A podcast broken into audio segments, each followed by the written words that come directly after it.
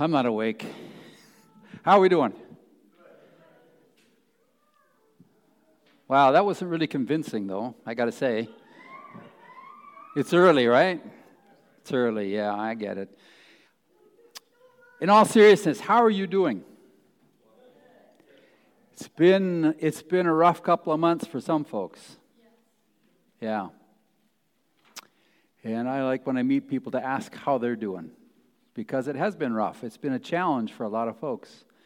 I work in a hospital setting, and we get to see face to face this COVID crisis that everybody there's so much so much confusion out there about this thing and so much that's not understood about it but uh, i saw a man die from it 56 years old just a young man uh, he had all kinds of comorbidities which didn't help him at all but he made a conscious decision not to receive, not to be intubated, and that brought about his death.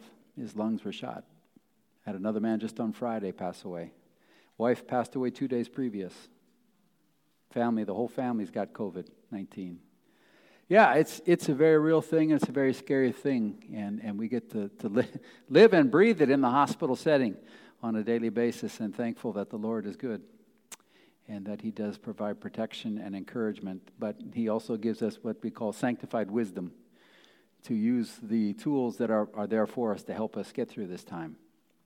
Most of all, he gives us the body of Christ to encourage us and to pray with us. And so it's this is the first time we've been back in church since February or since March, whenever the, the crisis, the pandemic thing kicked off. I guess the first Sunday of March we were in church. Uh, so this is the first Sunday we've been back in church and it's it's kind of fun to be back and gathered with God's people and to, to sing together and to pray together and to have children's stories together. Remember those days. I, am with you there. You feel too old for this kind of thing. I get it. I get it. But you're not. Because, especially as a guy, we're always kids. When you get married, you'll find that out real quick. Your wife will keep calling you a kid.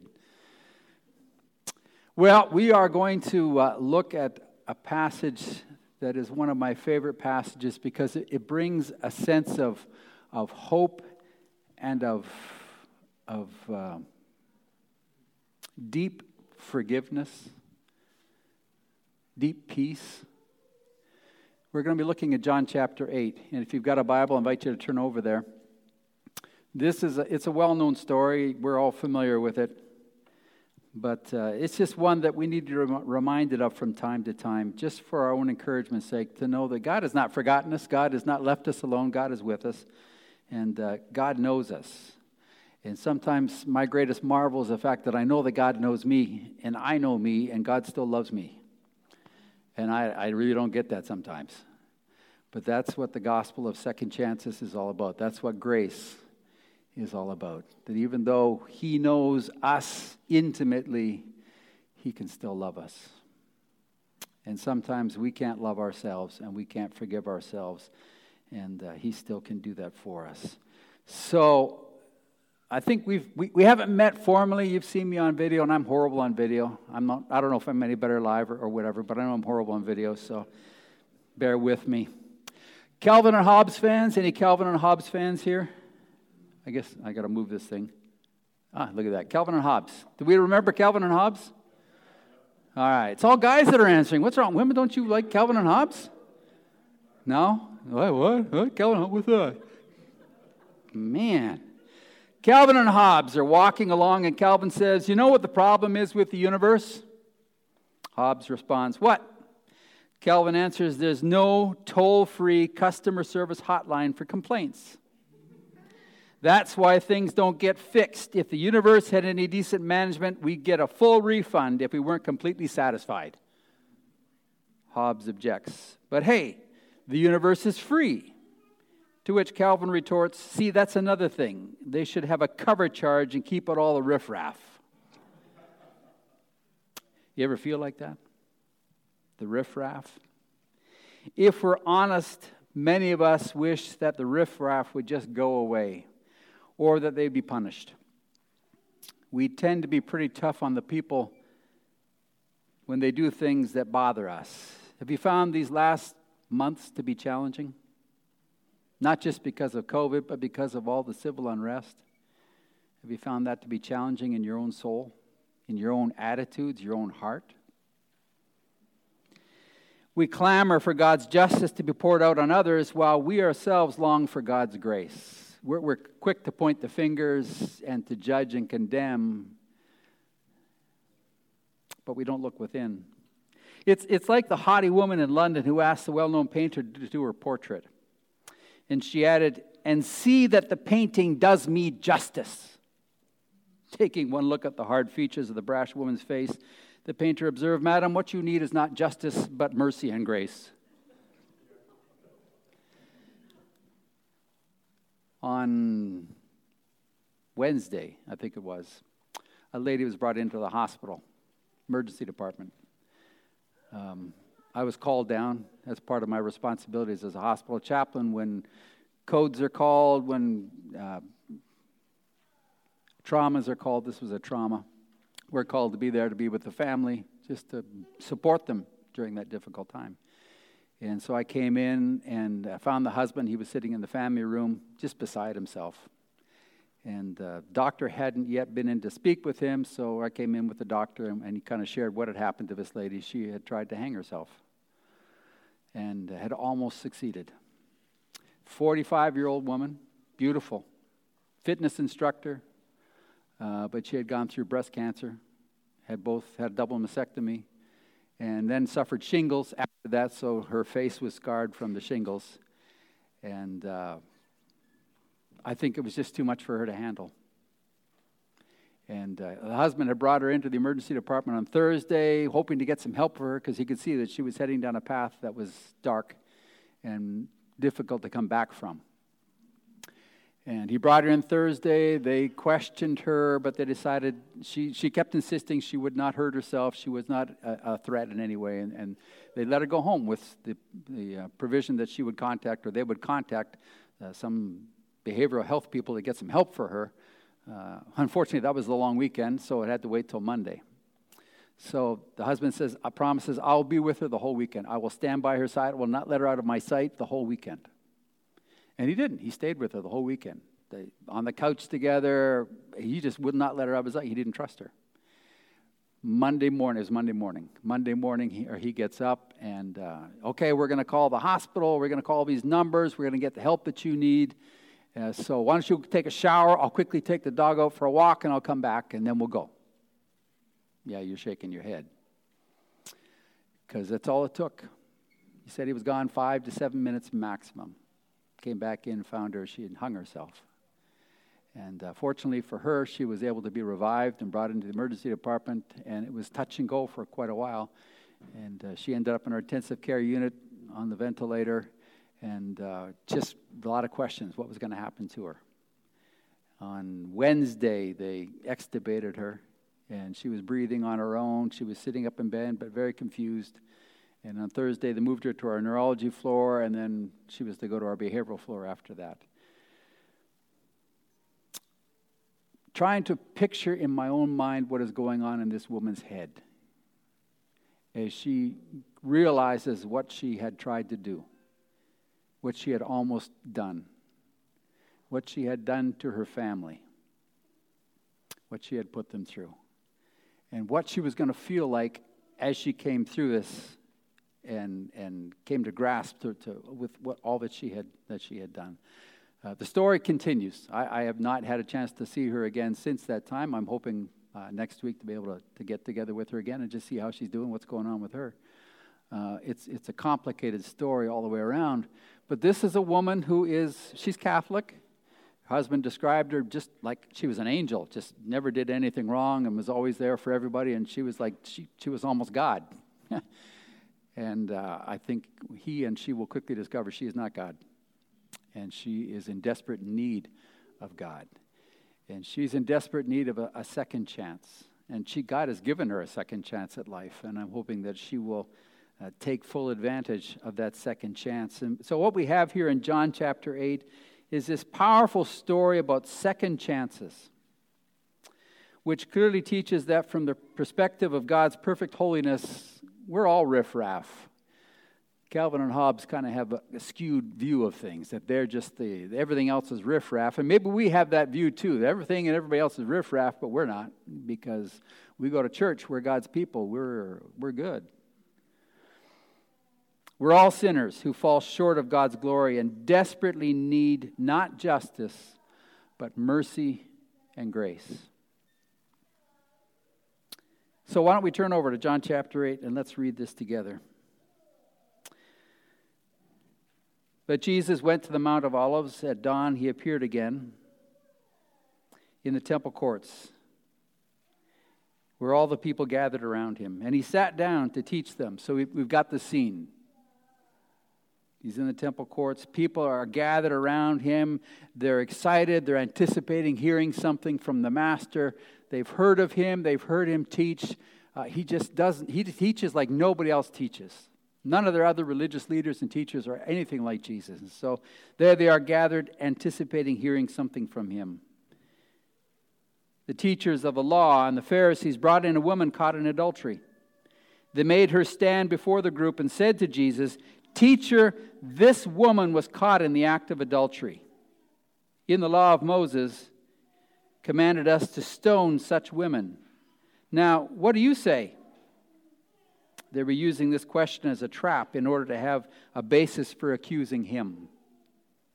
But Jesus bent down and started to write on the ground with his finger. And when they kept on questioning him, he straightened up and said to them, If any one of you is without sin, let him be the first to cast the stone. Now, we're not talking little pebbles, we're talking stones. Let him be the first to cast this stone at that woman for her adultery. Again, he stooped down and wrote on the ground. At this time, those who heard began to go away one at a time, the older ones first, until only Jesus was left with the woman still standing there. And Jesus straightened up and asked her, Woman, where are they? Has no one condemned you? No one, sir, she said. Then neither do I condemn you, Jesus declared. Now go and leave your life of sin. Do you think that stone would hurt? You get enough of those cast at you, it's not just going to hurt you, it's going to kill you. So we have the scene. It's early in the morning, the sun having just come up. A multitude of people gathered around Jesus because they wanted to hear him teach. And Jesus is seated, which in that culture communicated authority as the crowds continue to come into the temple court. Then suddenly, the arrogant religious leaders barge in and interrupt Jesus by dragging a woman in front of him. And the text says they made her stand in front of the group as they shouted out their charges against her. Can you imagine how she felt in that moment? She's in the temple court. People gathered around Jesus, and there she is paraded in and left to stand while the fingers are pointing and the accusations are flying.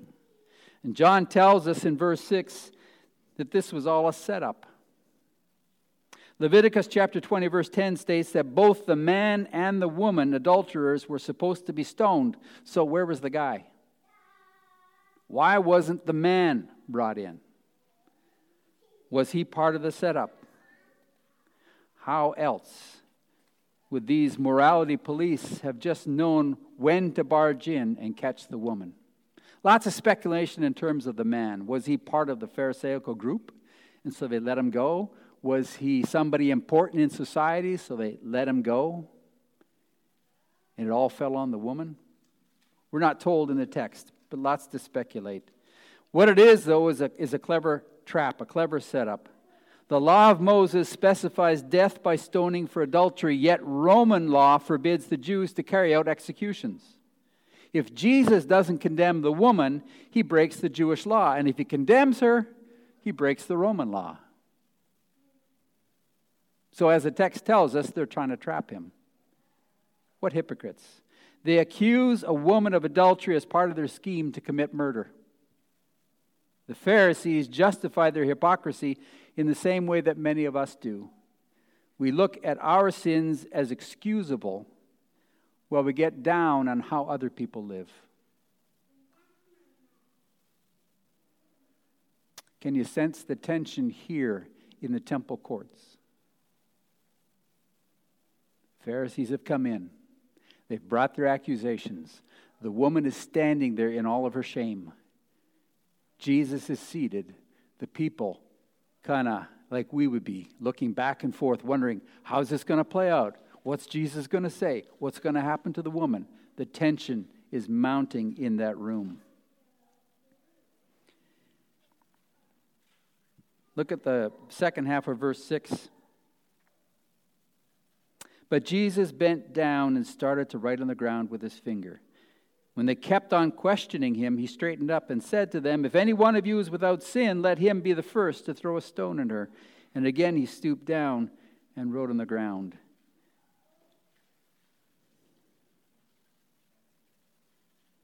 Notice that Jesus doesn't answer their question in verse 6. Instead, as the text says, he bent down and started writing on the ground. And we don't know what he was writing because we're not told in the text, but it's kind of fun to speculate. What was he writing? Was he, as being as he's Jesus, he knows the hearts of men, he knows the hearts of all the people that were the, the men that brought in this woman, so perhaps he's writing their sins because he knows their hearts? Perhaps some speculate he was writing the Ten Commandments on the ground, something that would have been near and dear to these Pharisees. We don't know, and we're not told. This is the only time in the Gospels that we read Jesus writing something. That's intriguing. It had to be something important because it got their attention. In verse 7, we read that they kept on questioning him. The meaning here is that they continued asking obstinately. I mean, they persisted. They kept on going at him. Jesus, you're not saying anything. Jesus, you're being quiet here. Jesus, what about this woman? Jesus, we got to do something about this. This is wrong. This is a sin. This woman has to die. And then Jesus straightens up, which gives a picture of strength, of force, and he says to them, and wouldn't you have loved to have been a fly on the wall, in, in, in, a fly in the room in that moment? Which of you, if any of you is without sin, let him cast the first stone. And just be there to observe, have a little camera set up in the room there, flashing on these men as they hear that question and they're not anticipating that question. And all of a sudden they have to go, huh, hmm, we don't know what to do with this. He's turned the tables on us. We came in with this woman accusing her, and now he's turning it on us. What do we do? Jesus upheld the standards of God's perfect holiness, but made it clear that there was only one person present who could have judged that woman. Only one who was sinless. And with these words, Jesus made the religious leaders as uncomfortable as they had made this woman who was still in the middle of the group. I'm sure the leaders were stunned. They probably thought Jesus was going to let the woman go but instead he upholds the law of Moses. Adultery is sin. It violates marriage, it wrecks homes, and injures inju- in- innocent children. I want you to notice what Jesus does not say. You had better not throw stones at her. He doesn't say that. You'd better not throw stones. Rather, what he says was more like a command throw stones if you're sinless. Throw stones if you're sinless. When a person was deserving of stoning, he or she would be thrown into a pit. Then the person who witnessed the grievous sin would spit on the victim, pick up a stone, and throw it first. Can you see yourself doing that?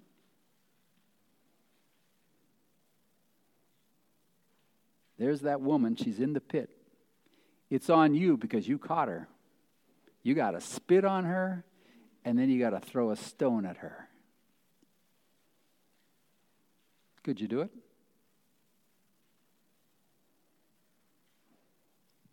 You know, many of us do it. We don't throw physical stones, but we throw attitudes, we throw words, we turn our back, we give a cold shoulder, we accuse, we lie about people. Isn't that the same thing? In God's eyes, in God's eyes, it is. In effect, Jesus is saying to these men and to us, You're no better off than she is. Your hearts are filled with murder and hatred. Someone has said that if our inner thoughts were written on our foreheads, we would always wear a hat. That's probably very true. You know, I, I, have found it very tough being on Facebook in these last month, month and a half.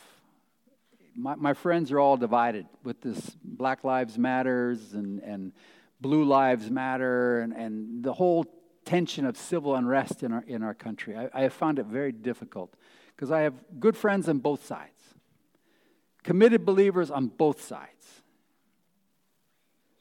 And I wonder where, where, where does God fall in all of this? And I always have to check my heart because it's so easy to fall into that trap of hating somebody or being disgusted with somebody because of what they've done or of, of looking at the protests and going, well, that's ridiculous. They shouldn't be protesting. I just remember when I was in Texas doing my residency, and I walked down the hallway of the hospital down in the basement, and there was this big black dude walking down the hallway ahead of me. And I'm like, he's big. He's big. Why is he here? What is he doing here? Uh, so I kind of held back for a little bit just to watch him, and he was heading down the hallway where I was heading, and I was getting a little nervous about that. And then I saw him go into the room and I was going to go into, and I'm like, He's wearing a hat, so I can't see who he is. And I'm like, this is not right. So I walked down the hall, kind of poked my head in, and realized, oh, it's Johans. He's my friend. Big, burly black dude. But I didn't recognize him. And so my heart went right away to maybe I should call security. I don't know what this guy's doing. It's so easy to fall into that trap. We have to constantly guard our hearts and our minds and not slip into that judgment mode, not slip into that condemnation mode. We'd, I've never walked in his shoes. He told me stories of what it was like for him growing up in New Jersey. And his parents were well off, and he lived in a beautiful neighborhood, but because he was black and he was driving a nice car, oof, there was something wrong with him. We got to pull him over. Happened many times to him. I've never lived that. I've never experienced that. But it gave me a, a when he told me that and other things, he gave me a, a, a, just a, a deeper sense of understanding of what he and others go through. And I need to be careful. I need to guard my heart against that attitude because it's too easy to condemn without really understanding what's going on. So Jesus stoops down and he draws in the dust again. And again, I get the sense that no one's talked. I bet there was a kind of an eerie silence in that moment. And during this time of awkward quietness, conviction began to settle in on the hearts of these Pharisees. What was Jesus writing this time? Maybe just four words, perhaps the words that were written once before by the finger of God in chapter 5 of the book of Daniel. Mene, mene, tekel, upharsin, which was translated to mean, You are weighed in the balance and found wanting. I don't know what he was writing, but whatever he was writing had to be significant, significant enough for these men to kind of squirm, feel uncomfortable in their skin, and quietly skulk out of there. Now, like the woman, the leaders had been caught in the act. Verse 9 says that they began to go away one at a time, the older ones first, and they are finally convicted of their own sins. You know, it's always more comfortable to focus on another person's sin than it is to focus on my own. Isn't it? As they filed out with their shame on their faces, perhaps written on their foreheads, and they had to pull their hats down a little lower, they admitted that they were unable to judge others. Perhaps the older ones left first because they had committed more sins than the younger ones. Or maybe they were wiser and appreciated the wisdom of Jesus' response. But I love the last part of verse 9. Until only Jesus was left with the woman standing there. I wonder what the woman was doing this whole time as she watches the Pharisees file out. And it's just her and Jesus left in the room. I, I wonder what's going on in her head. What's going to happen now? Jesus is the only one qualified to deliver judgment. You and I are not qualified to deliver judgment. The Pharisees were not qualified to deliver judgment. Only Jesus knows the heart, and he knows the experiences of life that we have walked through. I also find it interesting that the woman was still standing there. Have you ever thought of that before?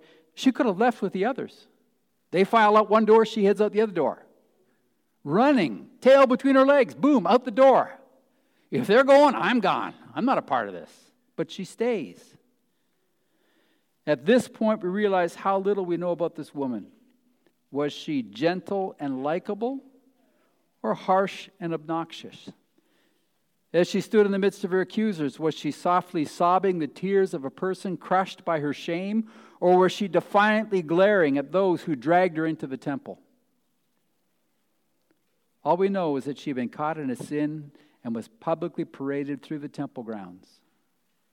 We don't even know if they threw a robe on her, if they dragged her in naked. They could have done that. What makes this story so beautiful is not the woman, but the way Jesus responds to the woman. How does Jesus treat sinners? How do you want him to treat you? How do I want him to treat me? With dignity. The leaders had treated her as an object, speaking about her in front of everyone. Jesus spoke to her. Speaking to her, he shows her that she has value, that she has worth. Even in spite of whatever her sin might have been, this is a person of worth and of value, a person that matters to God. He didn't view her as an embarrassing failure or an irritating difficulty. He saw her as a person created in the image of God who possessed incredible worth. Friend, if you feel worthless today, remember that Jesus will always treat you with dignity with compassion. The first compassionate act that Jesus did was to write on the ground. The scribes and Pharisees loudly proclaimed her sins. Jesus stooped down and wrote in the sand, and suddenly no one's looking at the woman. All eyes are on Jesus and what he's doing on the ground, what he's writing on the ground. By diverting the stares of the crowd from the sinner to the sinless one, Jesus gave her the precious gift of compassion with frankness. Some people have said that Jesus was too easy on, this, on sin in this grace encounter, but I want you to notice that Jesus confronted this woman with her root problem when he said, Go now and leave your life of sin. Was she a prostitute? Perhaps she was. Perhaps she was a frequent adulterer. I don't know. I don't know her heart, but Jesus knew her heart. And Jesus got to the point right away go now, leave your life of sin. She already had been confronted and convicted by her sin. Now Jesus is talking straight with her. Christ followers are to leave sin to move on by following him with their whole hearts. He treated her with grace. This woman was condemned by the leaders and by her own sins, but because of the grace of Jesus, he looked at her and he said, Then neither do I condemn you. Can you think of any more precious words to hear in that moment? You're standing there in your shame. You have been condemned and, and convicted by the, by the crowds and by the Pharisees. And you know your own heart that you have, what you have done is wrong. And you're condemned and convicted by yourself. And then Jesus looks at you and says, Go now and leave your life of sin. I don't condemn you.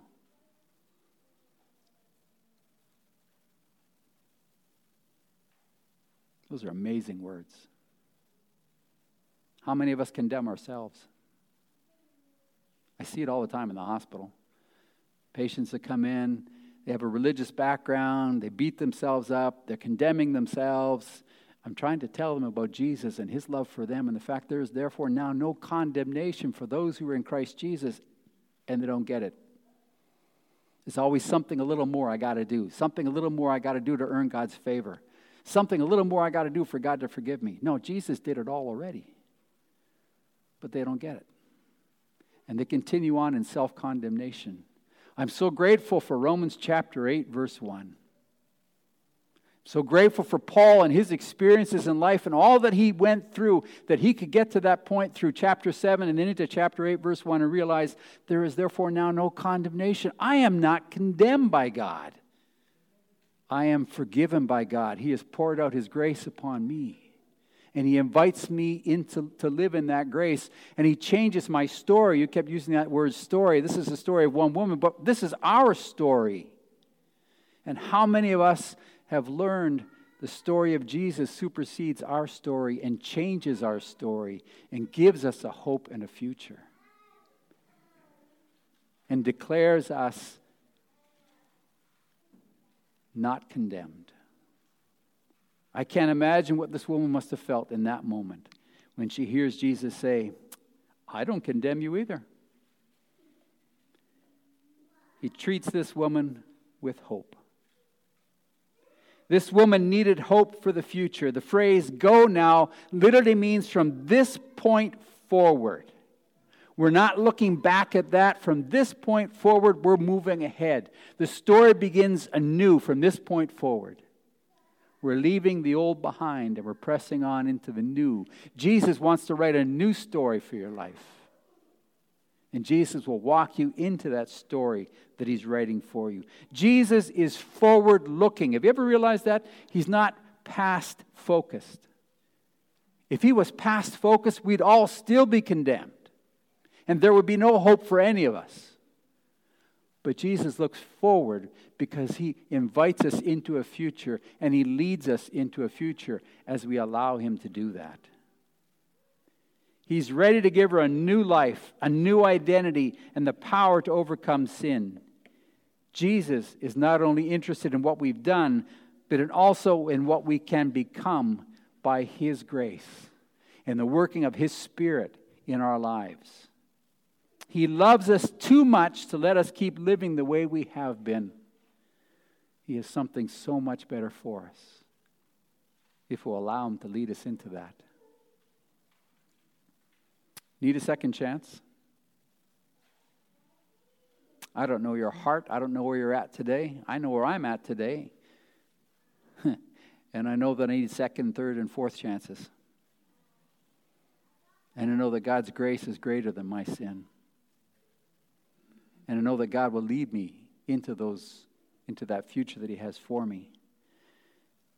Max Lucado writes in one of his books and describes when he and his family lived in Brazil as missionaries and they went into Rio de Janeiro and they visited that 90 foot tall, I got a picture of it here.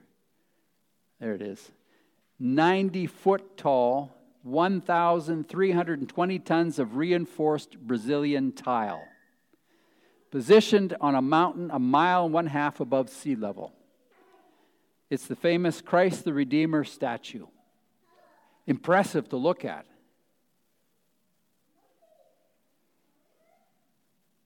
No tourist comes to Rio without snaking up Corcovado Mountain to see this looming monument. The head alone is nine feet tall. The wingspan from fingertip to fingertip is 63 feet. That's an impressive monument. While living in Rio, Max writes, I saw the statue dozens of times, but no one time was as impressive as the first. He says he was a college student spending a summer in Brazil. Except for scampers across the Mexican border, this was his first trip outside the continental U.S. And he had known of this monument only through National Geographic magazine. And he says he was to learn that no magazine can truly capture the splendor of Cristo Redentor, or Christ the Redeemer. Below me was Rio, seven million people swarming on the lush green mountains that crashed into the bright blue Atlantic. And behind me was the Christ the Redeemer statue. As I looked at that towering edifice through my telephoto lens, two ironies caught my attention. I couldn't help but notice the blind eyes. You can't see it from here but they're kind of blind, lifeless eyes. Now, I know what you're thinking. All statues have blind eyes. Granted, you're right, they do. But it's as if the sculptor of this statue intended that the eyes be blind. There are no circles to suggest light, there are only little orphan Annie openings. And then he says, I lowered my camera to the waist what kind of Redeemer is this? Blind, eyes fixated on the horizon, refusing to see the mass of people at its feet. And then I saw a second irony, he writes. As I again raised my camera, I followed features downward, past the strong nose, past the prominent chin, past the neck. My focus came to rest on a cloak of the statue. On the outside of the cloak, there is a heart, a Valentine's heart, a simple heart a stone heart. The unintended symbolism, he says, staggered me. What kind of Redeemer is this, made of stone, held together not by passion and love, but by concrete and mortar? What kind of Redeemer is this, blind eyes and a stony heart? And then he says, I've since learned the answer to my own question. What kind of Redeemer is this? Exactly the kind of Redeemer most people have. sightless, heartless Redeemer. Redeemers without power. And that's not the Redeemer of the New Testament. Compare the blind Christ, he says, I saw in Rio, to the compassionate one seen by the frightened woman early that morning in Jerusalem. Did she encounter a sightless, heartless Jesus? as she was being condemned? Or did she encounter one who loved her dearly, whose heart bled for her, who hurt for her in her circumstances, who saw her pain, saw beyond the pain? Who knows what brought her into that life that she was living? Things may have happened to her that brought her to that place. We don't know all that goes on in the life of people and what gets them to that point. I, we have drug addicts come into the hospital all the time. We have homeless people come there all the time, homeless vets. We have all kinds of people. And what brings them to that point? I don't know. And our staff gets so frustrated by them and so hardened because they're there day after day, time after time.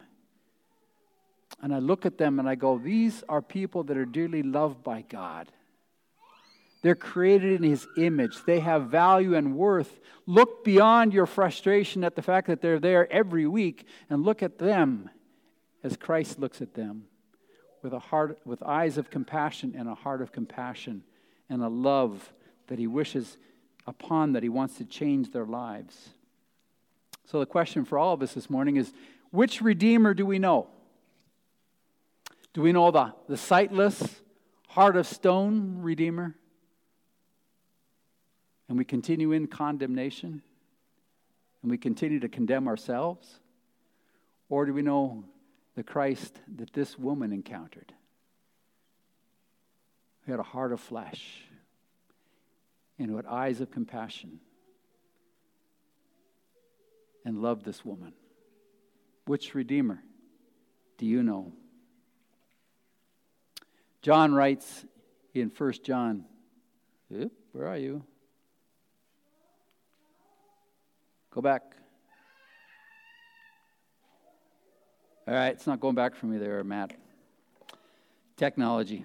John writes in 1 John chapter 1 and he says this, if we claim we have no sin, we're only fooling ourselves and not living in the truth. But if we confess our sins to him, he is faithful and just to forgive us our sins and to cleanse us from all wickedness. That's his promise. That's his promise to us. This Redeemer is among us this morning. Perhaps you've heard him whispering in your ear. He's been saying that he loves you. He's been saying, listen to these words from Jesus Come to me, all who are weary and carry heavy burdens, and I will give you rest. I'll give you rest from your self condemnation. I'll give you rest from your guilt. I'll give you rest from your judgment that you feel you have to judge everybody that you come encounter with. I'll give you rest from that. I'll release you from all of that, and I'll give you a new life and a new hope and a new direction. Jesus says in Revelation 3:20, "Look, I stand at the door and knock. If anyone hears my voice and opens the door, I will come in and we will share a meal together as friends." Not as judge and convict, but as friends. How do you know Jesus? Do you know him as judge who continues to condemn you? Or do you know him as your friend who invites you into a relationship with him and who promises that if you confess your sins to him, he will faithfully and continually forgive you and cleanse you? Let's pray. Lord Jesus, we are grateful for stories like this. There are stories. We could very well be that woman. We don't perhaps get caught in the act of adultery, but we do other things. Other things that you've already declared are worthy of death because that's what sin brings death. That's the punishment. For all have fallen short of the glory of God. For the wages of sin is death but the gift of God is eternal life through Jesus Christ our Lord. God, you know our hearts here this morning, each one of us. You know where we stand in all of this. Meet us here. If we need to see you and meet you as that life giving Savior who has a heart of passion and eyes of compassion, then meet us today in that way if we've only known you as that heartless, lifeless Redeemer. then meet us today. Change us. You invite us into a relationship with you that will be life changing and will be eternal. Lord, lead us into that. Wherever we stand right now before you, lead us into that new relationship with you where we can walk with you forever. Thank you for loving us enough to do that. In Jesus' name, amen.